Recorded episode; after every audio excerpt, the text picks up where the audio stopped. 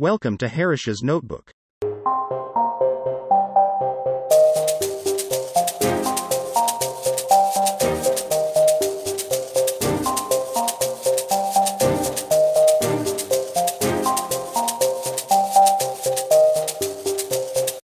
In today's post, I am looking the second order view of complexity. While I was thinking of a good title for this post, I went from a constructivist walks into a complexity bar to the Chernobyl model of complexity. Finally, I settled with the cybernetics of complexity. What I am looking at is not new by any means. I am inspired by the ideas of Ross Ashby, Stafford Beer, Heinz von Foerster, Haridimos Tsoukas, Mary Jo Hatch, and Ralph Stacey. I start from the basic premise that complexity is a description rather than a property of a phenomenon. This would indicate that the complexity is dependent on the one doing the describing, i.e., the observer. Complexity is a description, which means it needs someone describing it. This is the observer. The same thing can be perceived as complex and complicated by two different people. Tsoukas and Hatch explain this further. In order for cognitive beings to be able to act effectively in the world, we must organize our thinking. One way of viewing organizations as complex systems is to explore complex ways of thinking about organizations as complex systems, which we call second order complexity. We further note that entering the domain of second order complexity, the domain of the thinker thinking about complexity, raises issues of interpretation, and, we argue, narration, that have heretofore been ignored by complexity theorists. What is complexity? It is our contention that the puzzle of defining the complexity of a system leads directly to concern with description and interpretation and therefore to the issue of second order complexity.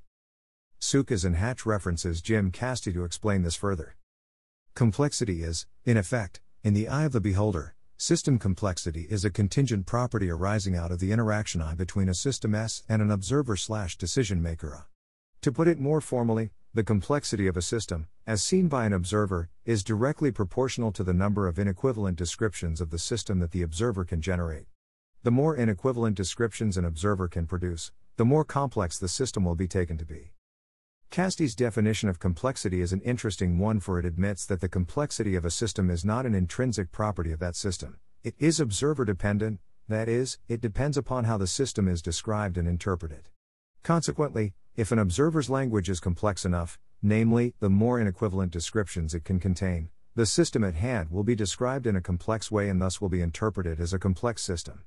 What complexity science has done is to draw our attention to certain features of systems behaviors which were hitherto unremarked, such as nonlinearity, scale dependence, recursiveness, sensitivity to initial conditions, emergence. It is not that those features could not have been described before, but that they now have been brought into focus and given meaning. To put it another way, physics has discovered complexity by complicating its own language of description. Here, the language of description comes from the observer. One of the best examples that I have to provide some clarity is a scene from HBO's wonderful show Chernobyl, adapted from the Chernobyl tragedy. In the scene, Anatoly Dyatlov, the deputy chief engineer, was alerted of things going wrong by the other engineers taking part in a test. Dyatlov stubbornly refused to acknowledge that anything was wrong. He asked the engineer, what does the dosimeter say? The response was 3.6 Roentgen, but that's as high as the meter. Dyatlov, in the show, cut him off mid sentence and famously state 3.6. Not great, not terrible. Dyatlov firmly believed that the reactor cannot explode. Even though he was informed that the meter can go only as high as 3.6 Roentgen, he found the situation to be manageable. Later, it is revealed using a different gauge with higher range, the actual rate was 15,000 Roentgen per hour. This scene is truly remarkable because there were different people looking at a phenomenon and coming to different conclusions with terrible consequences. In philosophy, we talk about ontology and epistemology. Ontology is about what exists, and epistemology is about how you come to know things. We are all born with a set of gauges, to loosely put. But each one of our gauges have different ranges. The set of gauges is unique to our species. For example, we can only see a small part of the light spectrum. We can only hear only a small part of the sound spectrum. We are informationally closed. This means that we generate meaning within a closed interpretative framework slash mechanism. Information cannot come in directly. Rather, we are perturbed by the environment and we generate meaning from it. It might make it easier if we can come up with a way to quantify complexity.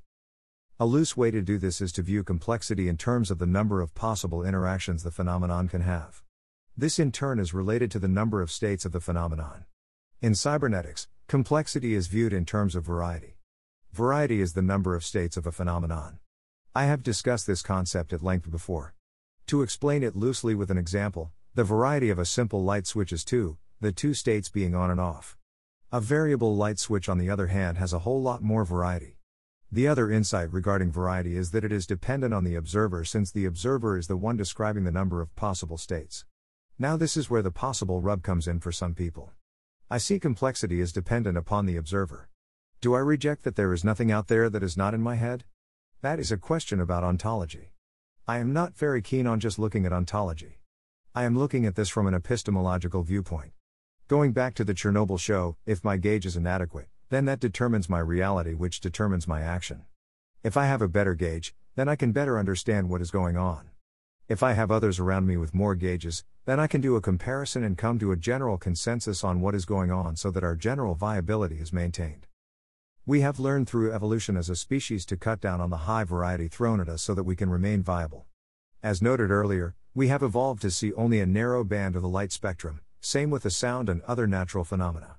This has led to us having a set of gauges unique to our species so that we can continue being viable. When these gauges become inadequate, then our viability is at question. The purpose of gauges is to make sense of what is happening so that we can act or not act. We don't register everything that is coming in because we don't need to. Our genetic makeup has become tuned to just what we need.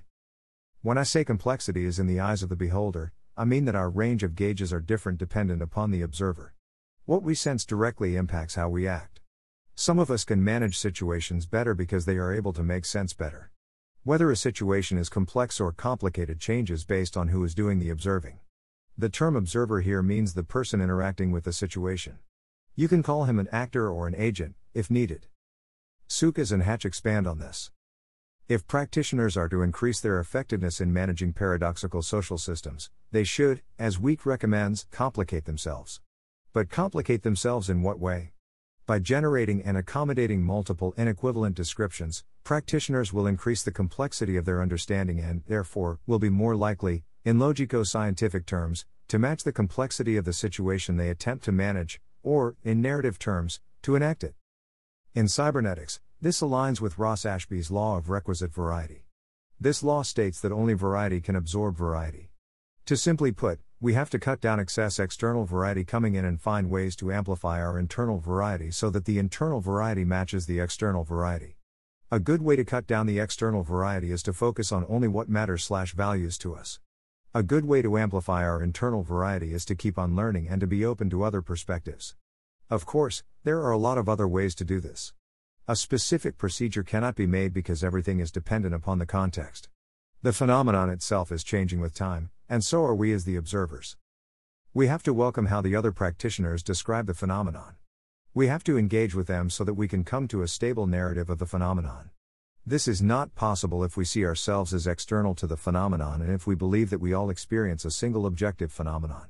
As Tsoukas and Hatch note, expanding the focus from the system itself, first order complexity, to also include those who describe the system as complex, second order complexity, exposes the interpretive cum narrative dimensions of complexity.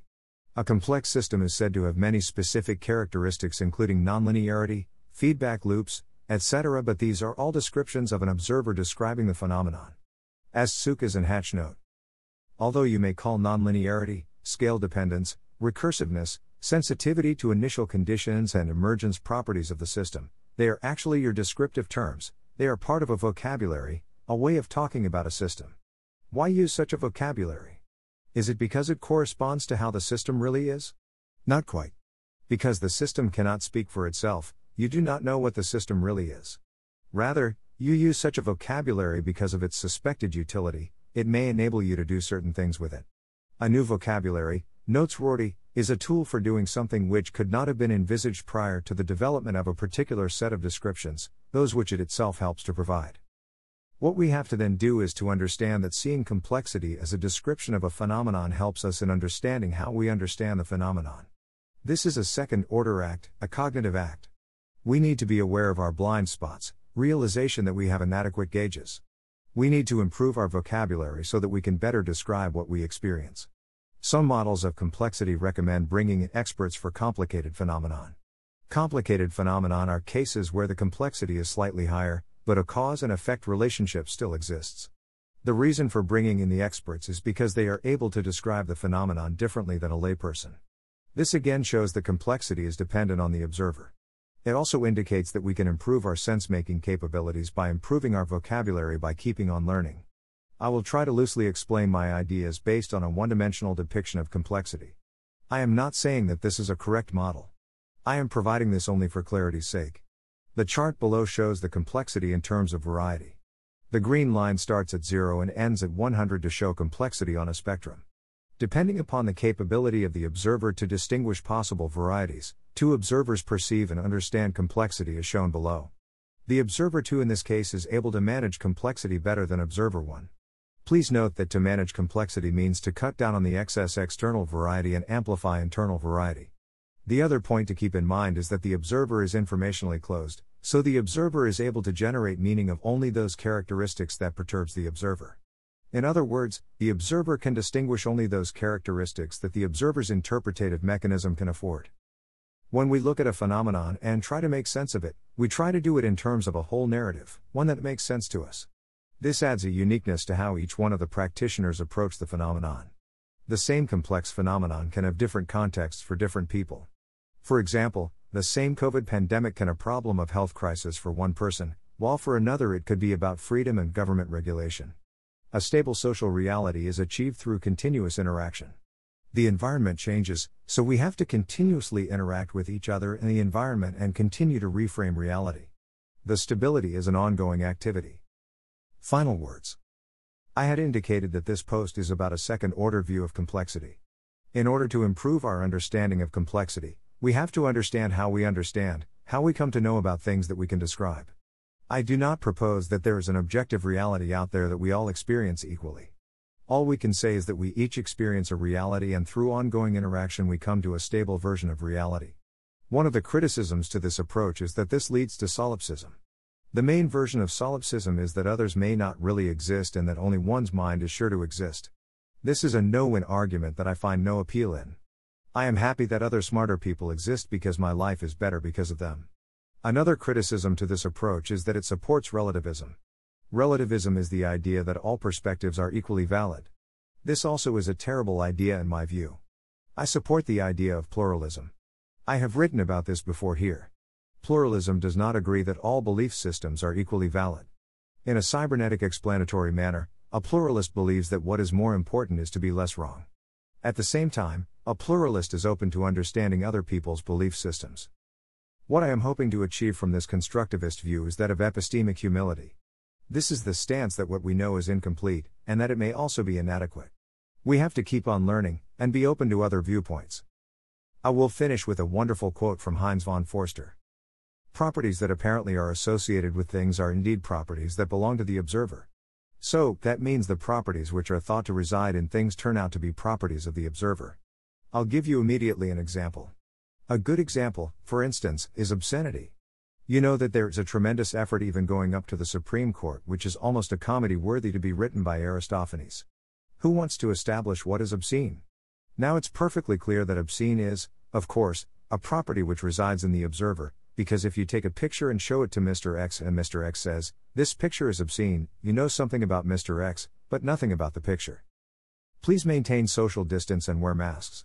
Please take vaccination, if able. Stay safe and always keep on learning. In case you missed it, my last post was observations on observing, the case continues.